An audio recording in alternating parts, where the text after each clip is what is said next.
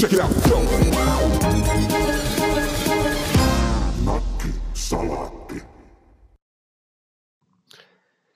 Mun on pakko joskus harvoin myöntää olevani väärässä tai ainakin olevani hyvin lähellä väärässä oloa ja nyt on sellaisia hetkiä.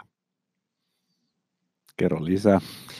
Muistatko, kun minä 20-minuuttisen Brexit-keskustelun aikana, niin mä naulasin aika tiukasti mun teesit sen, siihen, että minkä takia Britannia ei tule ikinä eroamaan meidän elinaikanamme Euroopan unionista. Ja nyt mä kyllä joudun sanomaan, että tällä hetkellä se on todennäköisempää, että ne eroaa kuin se, että ne ei eroa. Niin, siltähän tuo näyttäisi, mutta mahtaako tuo meitä kauheasti koskettaa, että mitäs me täällä hakataan halkoja ja lämmitellään saunaa ja keitellään kiljua. Niin, aika harvassa ne ulkomaan matkat tällaiselle tavalliselle suomalaiselle softamyyjälle on, mutta et, että toivottavasti tästä ei nyt kuitenkaan tule niin ylitsepääsemättömiä vaikeuksia esimerkiksi ulkomaankaupan osalta. Niin, ja on, on se ehkä ai, aihetta niin kuin tyynnytellä niitä, joilla on suurimpia pelkoja, että, että kuulemmahan jotkut ihmiset ovat jopa luulleet, että vallan yhteydet saarivaltioon katkeavat kokonaan, mutta kyllä mä uskon, että semmoisia ongelmia tässä ei kuitenkaan tule.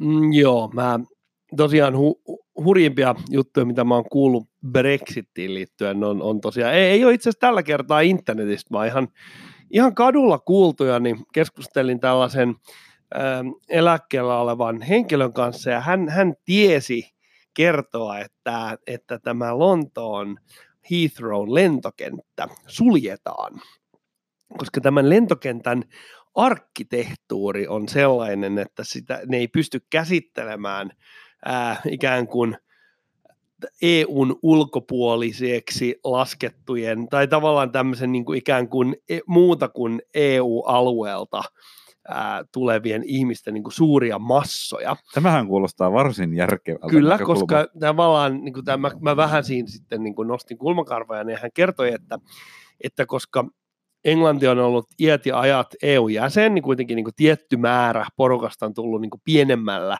rajabyrokratialla sisään. Ja nyt sitten niin tässä tapauksessa niin kuin kaikki lasketaan ulkopuolisiksi. Hän niin varmaan että ne kaikki menee saat samaa käytävää pitkin mitä albaanialaiset. Mutta en mä oikein usko tota. Mä, mä luulen, että lentokentillä ollaan aika näppäri vetämään niitä, niitä kaiken maailman tilajakajia ja, ja semmoisia niin auton turvavyöstä tehtyjä semmoisia, semmoisia, semmoisia niin puomeja, niin ne on varmaan aika näppärästi saa sen niin pyörimään silti. Näin minäkin uskoisin, mutta aasinsiltana niin yleisemmin lentomatkustamiseen, niin tulee mieleen, kun tässä on itse muutaman kerran viimeisen kuukauden aikana astunut lentokoneeseen, että siinä on kyllä mielenkiintoinen toimiala, jos ajattelee niin kuin markkinoinnin mielikuvia ja lentämisen todellisuutta, että sä pakkaat ahtaaseen tuubiin satoja ihmisiä tunneiksi piereskelemään ja kaivamaan nenäänsä ja syömään jotain niin kuin muoviin pakattuja sämpylöitä ja roskaamaan ympärille ja huokailemaan pitkästyneenä ja ja sitten ja pelkäämään tietysti, koska tietenkin ne aina kaikki, jotain pahaa on pakko tapahtua lentokoneessa, mutta mietipä niin kuin glamour-mielikuvia, millä niin kuin lentämistä myydään, että kuinka siellä on vaan kuule, hienoja ihmisiä niissä uniformuissaan ja palvelupelaaja aina paistaa aurinko. Mä muistan lapsena, kun Sky Channelilta tuli todella hienoja Delta Airlinesin mainoksia. Mm. Se oli sellainen kaunis kuoromusiikki, se oli joku Adiemus tai joku tällainen.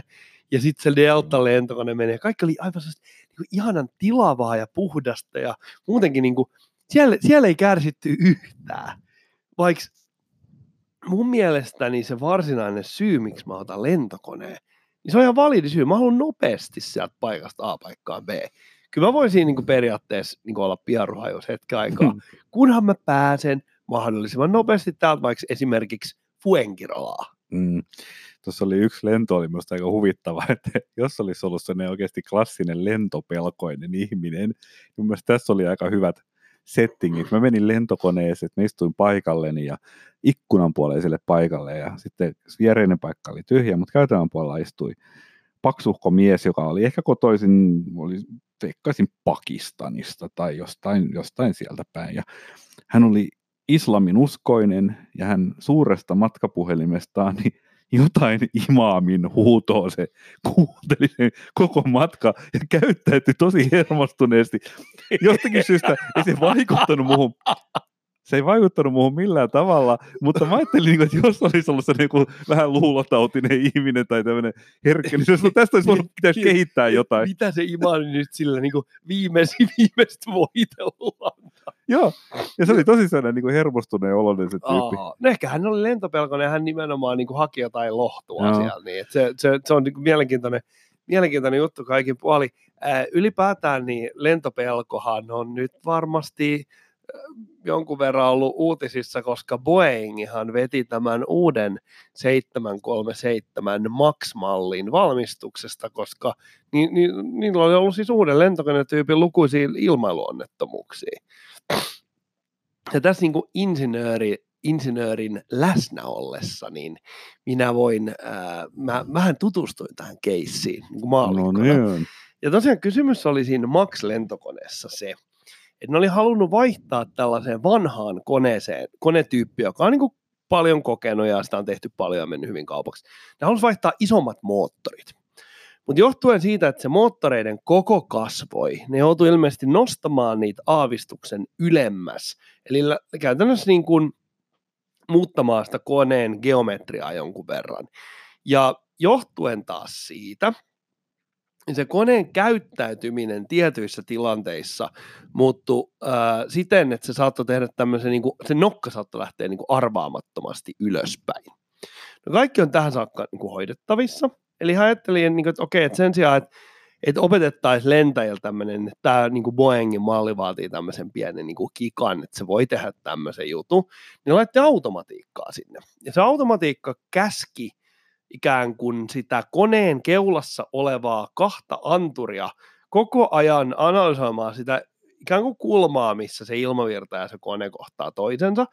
Ja jos se kulma menee, lähtee niin kuin laskemaan, niin silloin se tarkoittaa sitä, että se koneen keula nousee nopeasti ja sitten se tekee, niin kuin painaa sen keulan alas. Niin kuin automaattinen. Hieno homma. Mutta sitten siinä kuitenkin kävi niin, että jostain kummallisesta syystä näistä antureista oli vain toinen käytössä näissä kaikissa valmistetuissa koneissa. Ja kaikki nämä anturien mahdolliset ää, ongelmat johti siihen, että näitä lentokoneet syöksy ilmeisesti useampi kappale maahan.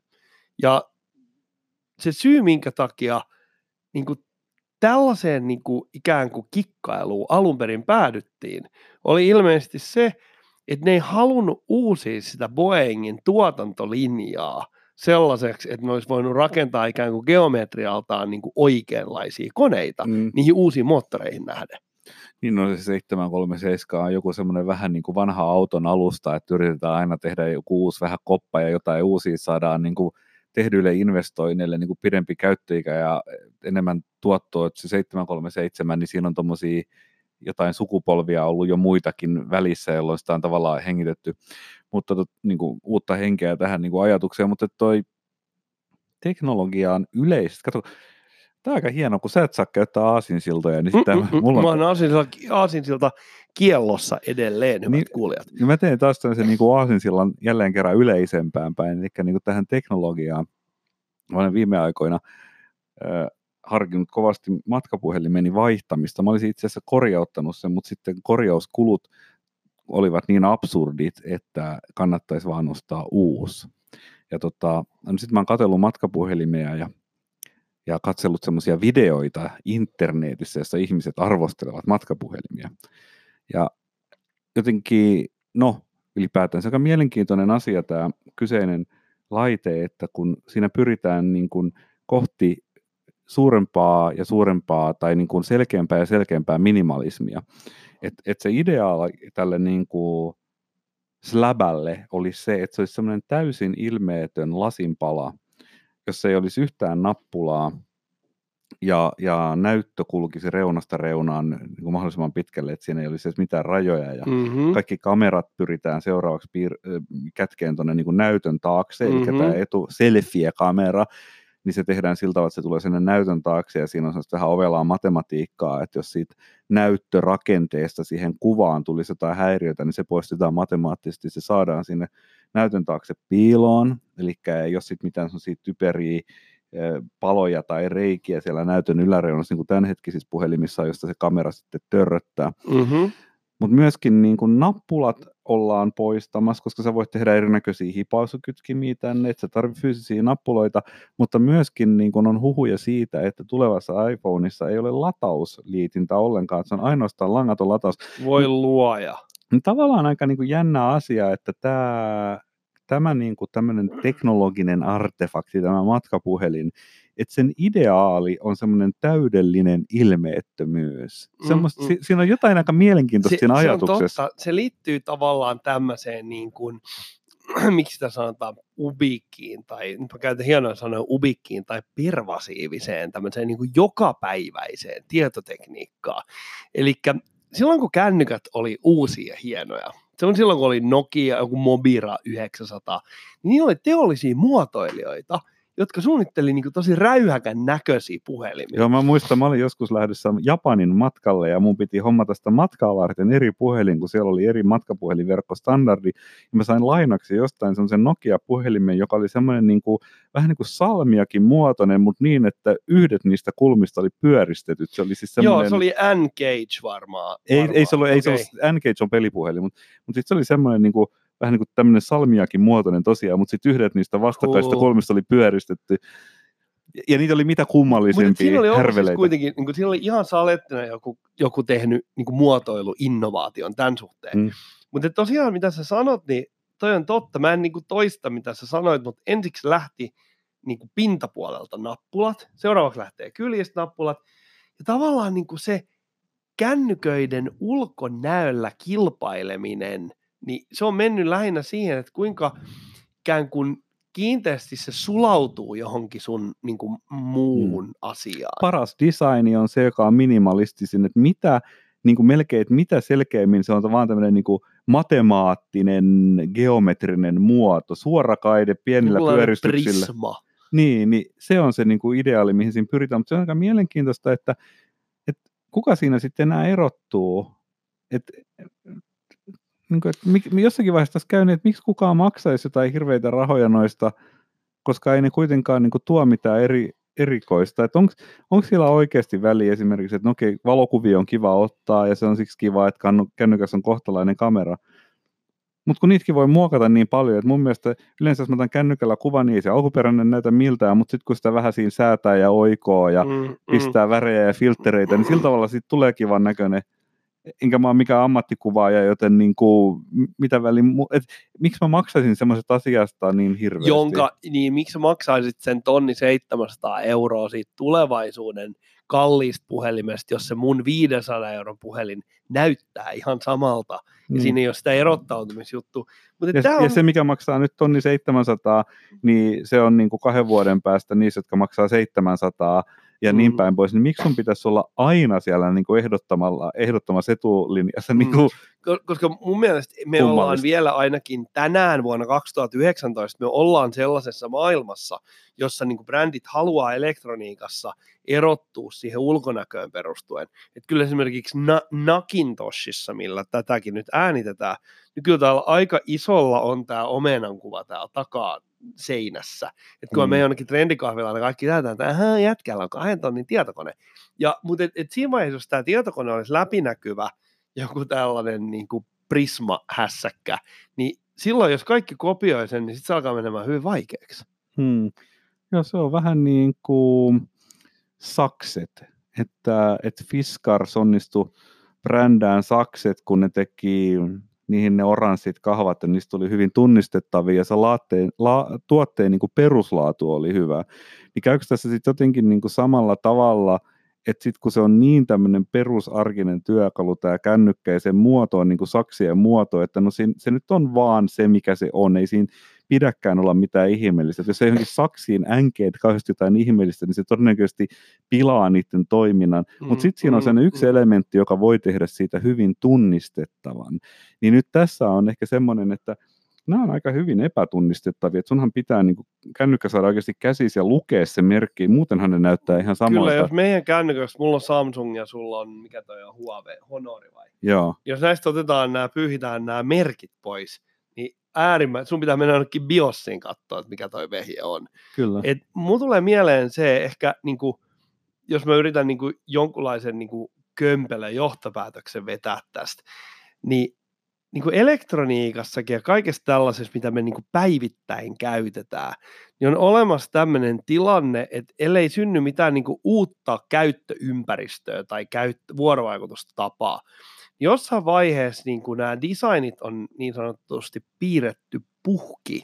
Et venesuunnittelussa sillä tarkoitetaan sitä, että jos meillä on joku kilpavene, purjevene, ja meillä on mm. tietyt suunnittelusäännöt. Ja jossain vaiheessa, kun niitä suunnitelmia on tehty niin kuin miljoona, niin ne alkaa muistuttaa toinen toisiaan, koska jokainen suunnittelu tavallaan niin kuin polku on johtanut siihen samaan pisteeseen. Niin, se on ikään kuin yhtälö, joka sievistyy. Kyllä, ja nyt tällä hetkellä niin kuin tällaisten kännyköiden härveleiden, mitä me ollaan nyt tässä ehkä 20 vuotta, 25 vuotta mm. käytetty, niin se on nyt sievistynyt tähän niin kuin pieneen kuultavaan neliskulmaseen läpyskään. Oh, mutta silti se on jotenkin huvittavaa, että, että ne, niin kuin ne askeleet, joilla nämä menee eteenpäin, niin on tavallaan aika pieniä, ne on niin kuin inkrementaalisia, mutta silti matkapuhelimen keskikäyttöikä on kai jotain pari vuotta tänä mm, päivänä, mm. että silti ihmiset haluaa niin kuin uusista, vaikka se ei tuo enää laadullista, siis että miten, kyllä sä saat sen Instagramin ihan yhtä hyviä auki, että jos sä ostat sen kännykän tai sä ostat tonnin kännykän tänä päivänä, niin sä saat sen Instagramin mm, auki ja sä mm. saat sähkö, kaikki toimii, niin miksi? Mun mielestä viimeiset esimerkiksi. Niin, tässä on myös jotain semmoista, että ihmiset ovat vähän kyllä niin kuin hullantuneet näistä kapist, kapineista, mutta mä luulen, että hetken päästä kaikki huomaa, että no no ei se tee mitään kummallista, että se tekee se, tonnin kännykkä tekee ihan samat asiat kuin se vanha kännykkä teki. Ja... Niin mun on pakko sanoa, että kun mä vaihdoin mun vanhasta kännykästä tähän uuteen, se oli puolitoista vuotta vanha, kun mm. mä vaihdoin sen, niin mä vaihdoin sen ainoastaan sen takia, että se vanha meni rikki, siis mä pudotin sen ja se meni paskaksi. No mulla on just sama ja mua ärsyttää. No, mä, mä, haluaisin niinku hengittää että henkiä, mutta se vaan vähän tuntuu epärationaaliselta. Se, niinku, mä näen tänne saakka, että siinä on halkeama. Aha. Joo, ja tässä on kaikenlaisia vikoja. Se kertoo, että, että, niinku, että se on epätäydellinen. Mutta onko Mut... tämä se idea, että niistä tehdään niin helvetin herkkästi mm. hajoavia, että tuossa se varsinainen syy, miksi ne miksi ikään kuin pyö, uusimisiteraatiopyörä pyörii. Niin, tää, se on tämä suunniteltu tämmöinen poistuma on ihan juttu, mistä puhutaan. Ja kyllä se tietysti, mutta onhan lasi kiva materiaali ja niin päin pois, mutta henkilökohtaisesti mä itse asiassa pidän siitä, näistä halkeamista. Mielestäni ne on kauniita ja mä haluaisin, se jopa osa syy, miksi mä haluaisin jatkaa tämän käyttöä, mutta ne nimenomaan tekevät tämän korjaamisesta kalliimman. Niin, hyvät kuulijat, se, ovat, se on niin matkapuhelimissa, kannettavassa tietokoneessa kuin ihmisissäkin, niin mä näen tässä tällaisen pienen pienen ää, aasin sillan vanhenemiseen ja arvokkuuteen. Joo, mutta tähän väliin voi vielä sanoa tämmöinen, että tulee tämmöinen japanilainen taidelaji mieleen kuin kintsugi. Oletko se kuullut kintsugista? Öö, en. Kintsugissa on semmoinen asia, että sulla on oikein kaunis ruukku. Voit kuvitella sen, sen jonkun japanilaisen ruukun, joka on maalattu ja lasitettu ja näin päin pois. Sen nyt jälkeen... tiedän, se on se kun ne... Ei, älä nyt, älä Joo, anna. mä tiedän. Minä kerro. Kerro, kerro. Sitten ehkä sattuman kautta, ehkä tarkoituksellisesti, sä heität sen tuohon teidän kapitalismin kovalle ja kiiltävälle kivilattialle, jolle te täällä tallaatte, kun te sitten softan... Jossa on fossiileja. Fossiilien, fossiilien niskaan heität sen ruukua, se menee palasiksi. Sen jälkeen sä kokot sen uudestaan, mutta sä korostat niitä saumoja halkeimmin sillä, että ne kullataan. Kyllä. Ja ne on aika hemmetin hienon näköisiä ne semmoiset kintsugi-ruukut. Ja sillä hetkellä, kun se ruukku menee paskaksi tuossa fossiililattialle ja se kasataan uudestaan, silloin siitä tulee yksilöllinen. Silloin sillä syntyy tarina.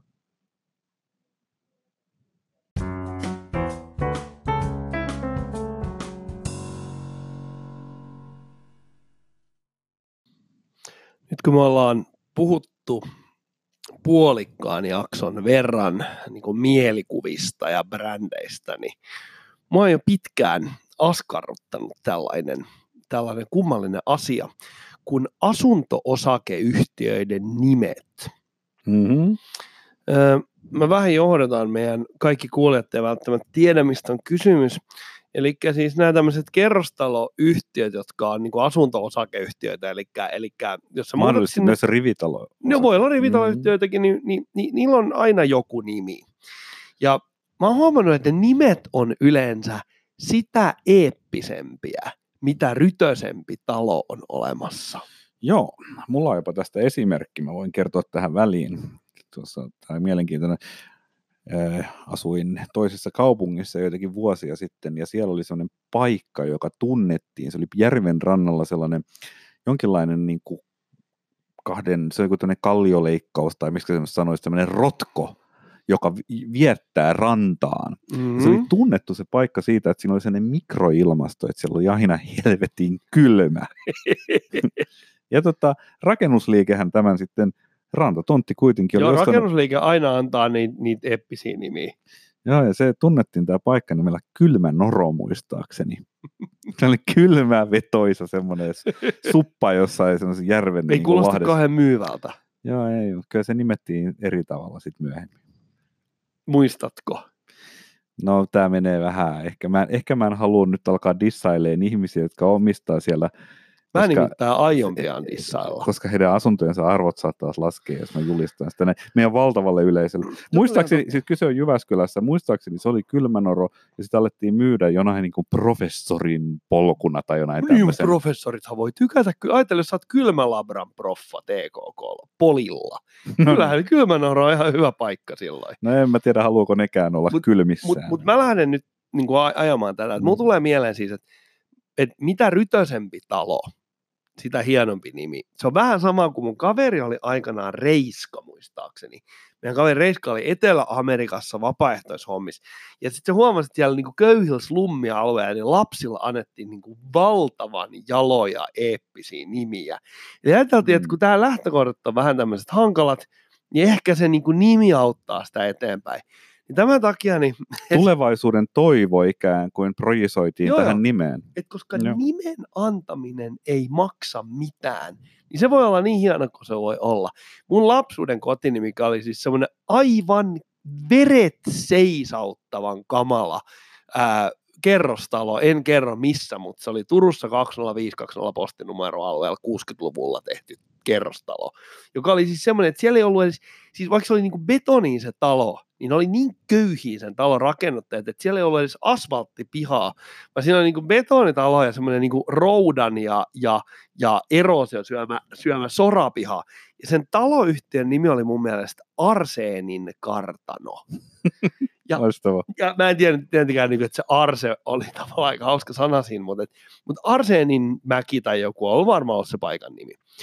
Ja no niin, ja vuodet vierivät ja mä huomaan tällaisen samanlaisen jutun. Sitten kun on joku hemmeti hieno Jugendtalo, niin sen nimi voi olla vain joku asunto-osakeyhtiö Kaskenkatu 3 tai jotain tämmöistä vastaavaa. Onhan niilläkin osalla hienoja nimi, mutta sitten sit kaiken huippu oli sellainen, Turusta löytyy sellainen talo, joka, mä en ole ihan varma nyt, muistanko sen nimen oikein, mutta se talo näyttää siltä, että se on niinku nurinkurin käännetty uima-allas.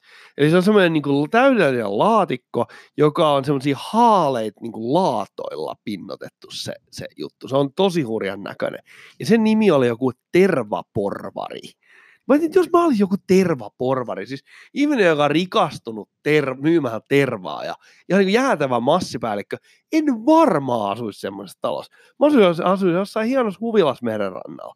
Niin mikä tässä niin kuin on, että meneekö ihmiset oikeasti ostamaan helpommin sellaisesta talosta, jonka nimi on valtava hieno? Miksi ne vaan myy sitä niin kuin, ikään kuin ko- koita keksiä jotain niin kuin muuta, että tämä sijainti on hyvä tai täällä on hyvät palvelut tai, tai ylipäätään niin kuin keksiä jotain sellaista mielikuvaa jostain niin kuin, niin kuin ehkä vähän niin kuin niiden ihmisten normaali elämää lähempää olevasta tekijästä. Niin, se on, kun asunnon kauppaa valmistellaan, niin siinä on näitä asiakirjoja, on tarjousasiakirjoja sun muita, niin jos siellä nyt lukisi joku niin kuin homeinen läävä 3B, niin ei siihen ole yhtä kiva pistää niin kuin nimeään lainarahojen takuudeksi Mm. kuin jos siellä on joku niin kuin kultaisten äh, vuosien puisto, joku tämmöinen niin kuin, Mutta nakkisalaatin niin kun, tyyliin kuuluu se, että me oikeasti panostetaan ja me satsataan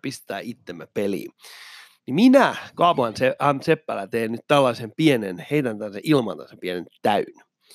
Hyvät rakennuttaja kuulijamme, jos te rakennatte kerrostalon mukavaan paikkaan, se pitää olla äh, alle 500 metriä Aurajoesta, sen pitää olla tietenkin Turussa, ja sen pitää olla niin kuin muutenkin asiallinen, mutta ei se tarvitse olla mitään spessu.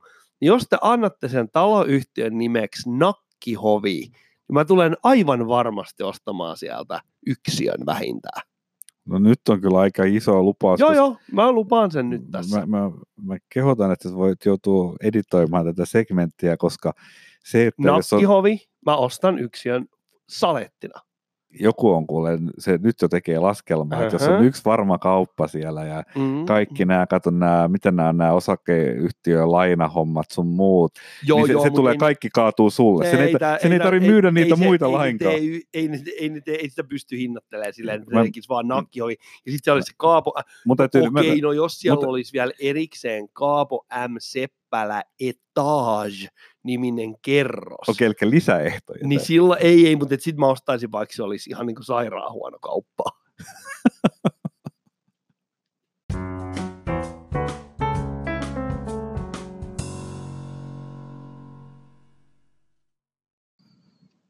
Tuommoista sanotaan niin kuin käänteispsykologiaksi, tai, tai ainakin mä voisin sanoa sitä käänteispsykologiaksi, sillä voisi varmaan tarkoittaa montaa muutakin asiaa, mutta tota, että jos sulla on, asut siellä slummissa ja sitten tavallaan, jos, jos ihan tilastoja katsottaisiin, että sinne slummiin syntyy lapsi, niin kyllä se totuus on vaan, että sen lapsen ennuste pärjätä tässä elämässä terveydellisesti, taloudellisesti sun muuten, se on huonompi kuin sinne jonnekin ihanaan ylemmän keskiluokan suburbiaan hyvin toimeen tulevien vanhempien lapseksi syntyvällä jälkikasvulla on, niin tota, tämä on rationaalinen pelko, vaikka sitä ehkä vanhempana semmoista haluaisi tunnustaa, että tämmöinen tosiasia voi olla. Ja sitten jos sille lapselle just annetaan niin kuin nimeksi joku, että se on joku kuningas, suuri kuningas, Mm. junior, niin tota, se, on, se, on, se on tavallaan ymmärrettävää ja mä vaan mietin, että tästä, tästähän voisi mennä moneenkin suuntaan, että minkälaisia nimiä nykyään annetaan lapsille ja kertooko ne sitten jotain tämän, tämän Mm. ajan niin kuin, ö, luonteesta. Toi on mielenkiintoinen kysymys. Mä luulisin, että suurin osa lasten nimistä on sellaista ikään kuin mainstreamia, koska mm. ja vaikka ne ei alun perin olisi, niin niistä tulee hyvin nopeasti mainstreamiin. Mä muistan sellaisen vanhan kohun, kun joku antoi lapselleen nimen jonkun tämmöisen TV-sarjahahmon mukaan. Et se, oli, se oli jostain 90-luvulta, kun ihmiset rupesivat katsoa tosi paljon telkkaria. Kaikilla oli väli, väritelkkari jo siinä vaiheessa, kun Neuvostoliittokin oli kaatunut. Niin sitten tuli joku sellainen juttu, että jengi antoi, oliko se kauniit ja rohkeat, The Bold and the Beautiful, joka tuli silloin televisiosta, tuli varmaan kymmeniä vuosia. Ni, niin sitten ne antoi niinku niiden tyyppien, mitä siinä TV-sarjassa oli, ne antoi niiden nimiä lapsilla. Mutta en mä tiedä, mitä siinä, niinku, onko se sitten, niinku, ehkä se, ehkä ajattelee, että ne menestyy paremmin elämässä, Mm. tai sit se jo, Mm. tai sit se oli sitä, mitä vanhemmat yleensä tekee. Ne käyttää sitä lasta tällaisena niin kuin, ää, jonkunlaisena niin kuin, niin kuin karrierina sille niin kuin oman itsensä niin kuin korostamisella. Niin. Jos näitä nyt katsoo näitä, näitä kärjessä olevia nimiä, niin täällä on tämmöisiä väestörekisterikeskuksen tiedotteesta. Sofia, Venla, Ella, Aino, Elias, Leo, Oliver, Eino, Maria, öö, no tästä tulee nyt Sofia Hyvät uudestaan. kuulijat, Thomas M. Lemström lukee ääneen väestörekisterikeskuksen asiakirjoja. Aurora, Emilia, Olivia, Juhani, Olavi, Johannes, Ilmari ja Mikael. Oi, mekin ollaan siellä vielä. Niin, mekin ollaan siellä. Mutta kyllähän nämä nyt on, onhan nämä nyt selvästi tämmöisiä niin vanhahtavia, että kyllä mulle tästä tulee semmoinen niin vähän kansallisromanttiset vibat mm, näistä mm. ainoista, einoista ja elloista Mut ja eikö se hyppää eliaksista. Aina, eikö se hyppää aina pari sukupolvea ylös? Eli, eli siis tavallaan, niin kuin, että nyt on tosi vähän mikkoja, mutta taas meidän mm. sukupolvessa on tosi paljon mikkoja. Ja sitten taas nyt on sellaisia nimiä tullut, mitkä on esimerkiksi mun isoäitini nimi oli Sylvia, ja Sylvia on ihan yleinen nimi, mun tyttäreni on Sylvia. Et mm. Siinä on jotenkin, niin kuin, se on tällainen kummallinen, niin kuin, että niitä haetaan sieltä kaukaa menneisyydestä, ellei niitä satuta keksimään TV-sarjoista. Mutta haluatko, että mä väkisin väännän tämän tämmöiseksi kulttuuriseksi tulkinnaksi meidän ajasta? Siis ihan mun ihan... mielestä se on koko tämän podcastin tarkoitus. Joo jos ne miettii noita tommosia, näitä nimiä, niin ne on samanaikaisesti, kun niissä on vähän tämä just tämmöinen kansallisromanttinen tai vanhan ajan, ne on kuitenkin aika lyhyitäkin nimiä, niin niissä on arvokkuutta.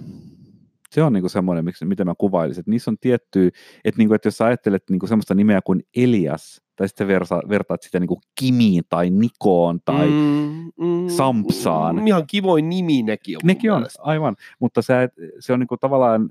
Tämmönen... Kimi on niin kuin tavallaan, se kuulostaa jonkun toisen nimen ehkä niin kuin lyhennelmältä. Nimenomaan. Ja lyhennelmä ei ole yhtä arvokas kuin, niin, niin kuin niin. William Wolfgang.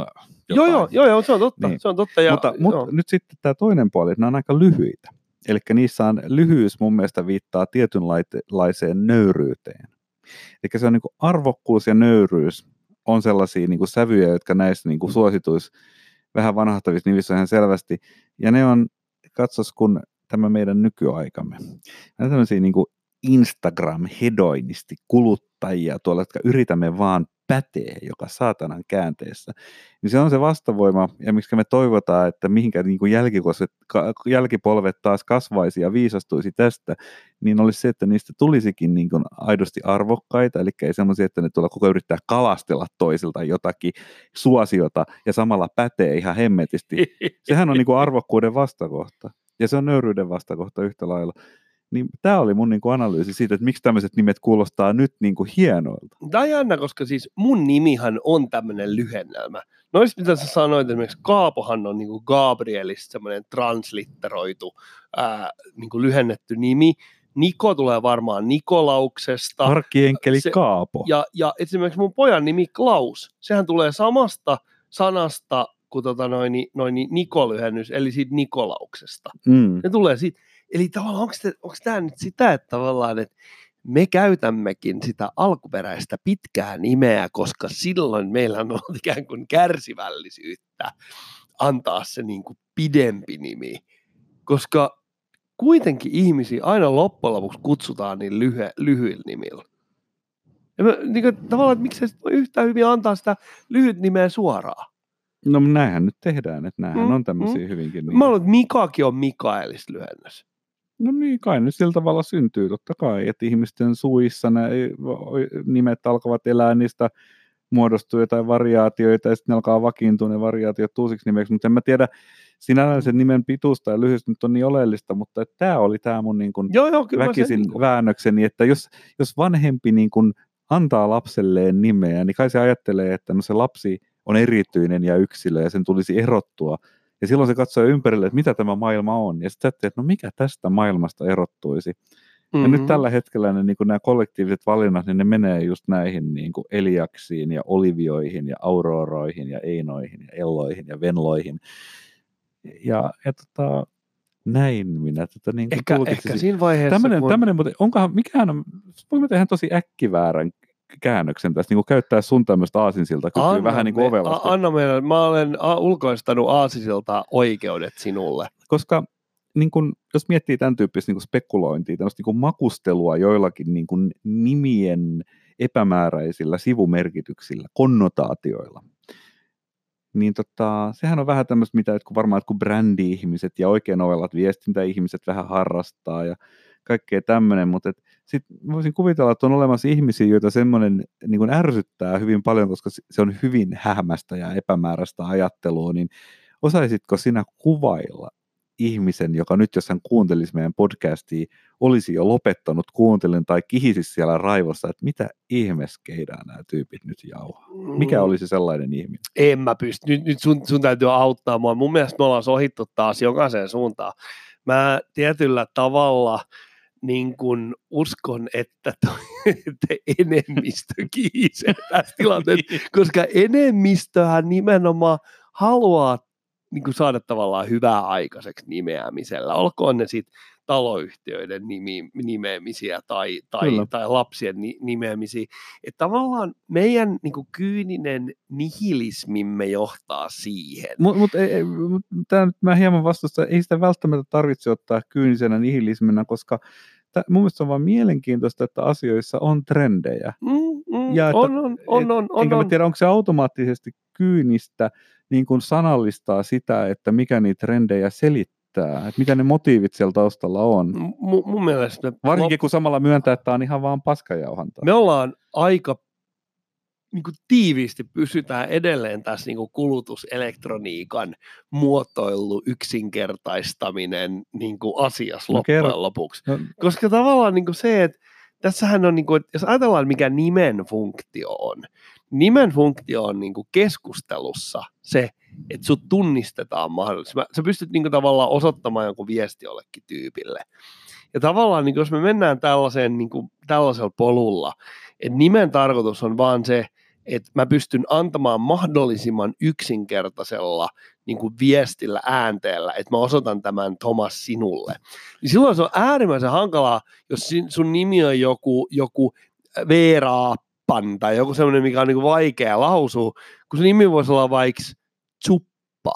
mutta eikö tuo nimen merkitys niin tuossa mielessä niin korostuu lähinnä niin jossain tekstimuotoisessa viestinnässä, että eihän mun tarvittaessa sanoa joka kerta, niin kuin, että kaappo, minä puhun sinulle. Kyllä itse asiassa monessa kielessä, esimerkiksi sä tiedät itsekin espanjalaisista puhuu, nehän koko ajan toistaa sitä, ää, sitä keskustelukumppanin nimeä. Todellako? En mä tiedä, en mä kyllä tiedä, pitää paikkas. Meidän rakkaat kuuntelijemme Fuenkirolassa voivat, voinevat vahvistaa tämän asian. Kyllä on. Sen takia suomalainen osaa huonosti ihmisten keskustelukumppaneiden nimiä ja suomalaisella on huono nimimuisti, koska se ei nimenomaan kuulu meikäläiseen keskustelukulttuuriin. Tämähän oli mielenkiintoinen tämmöinen tiedonpalanen ihmisistä ja kulttuureista, Kaapo M. Seppälä. Olen tästä kiitollinen. Olen hi- hiljattainkin tästä puhunut tästä asiasta, että mulla itselläni on erittäin huono nimimuisti, enkä ole tähän ikään mennessä lopetellut sitä tapaa, että jos mä kättelen kolme uutta ihmistä, että mä niin painaisin niiden nimet mieleeni, vaan totean kolmannen kättelyn jälkeen aina mielessäni, että niin, mit, mitähän nämä nyt sitten olikaan nämä nimet. Aina voi painaa mieleen jonkun todella merkityksellisen asian, niin kuin esimerkiksi kravaatin värin. Mutta miten sitä vaan sanoisi niin sillä tavalla, että olisi rehellinen tässäkin. No en mä nyt, en mä nyt muista te, teidän nimiä, mutta muistakaa te. Mä sanon sua, sä oot, sä oot hassu ja sä oot kuiva ja, ja sä oot jotenkin tärisevä. No niin, se, älkää loukkaantuko, mutta nyt tiedätte, se on se, mikä mä teitä sanon. Olisiko tämä kauhean törkeä? Mä kerron nimi teeman lopuksi yhden anekdootin. Mä olin hyvän ystäväni Petrin kanssa Yhdysvalloissa tekemässä tämmöistä haastattelututkimusta ja me haasteltiin semmoista hyvin varakasta liikemiestä, jo- jolla oli joku pitkä monimutkainen Witch-päätteinen sukunimi. Ja hän otti meidät vastaan, hän oli hirveän ystävällinen, aivan alusta loppuun ja tosi avulias. Me saatiin kaikki, mitä me haluttiin ja toivottiin, mutta se tapa, kun me yritettiin kertoa meidän nimet, niin jäi mun ikuisesti mieleen. Hän sanoi, että you don't have to tell your names, I'm gonna forget them anyway. Check it out.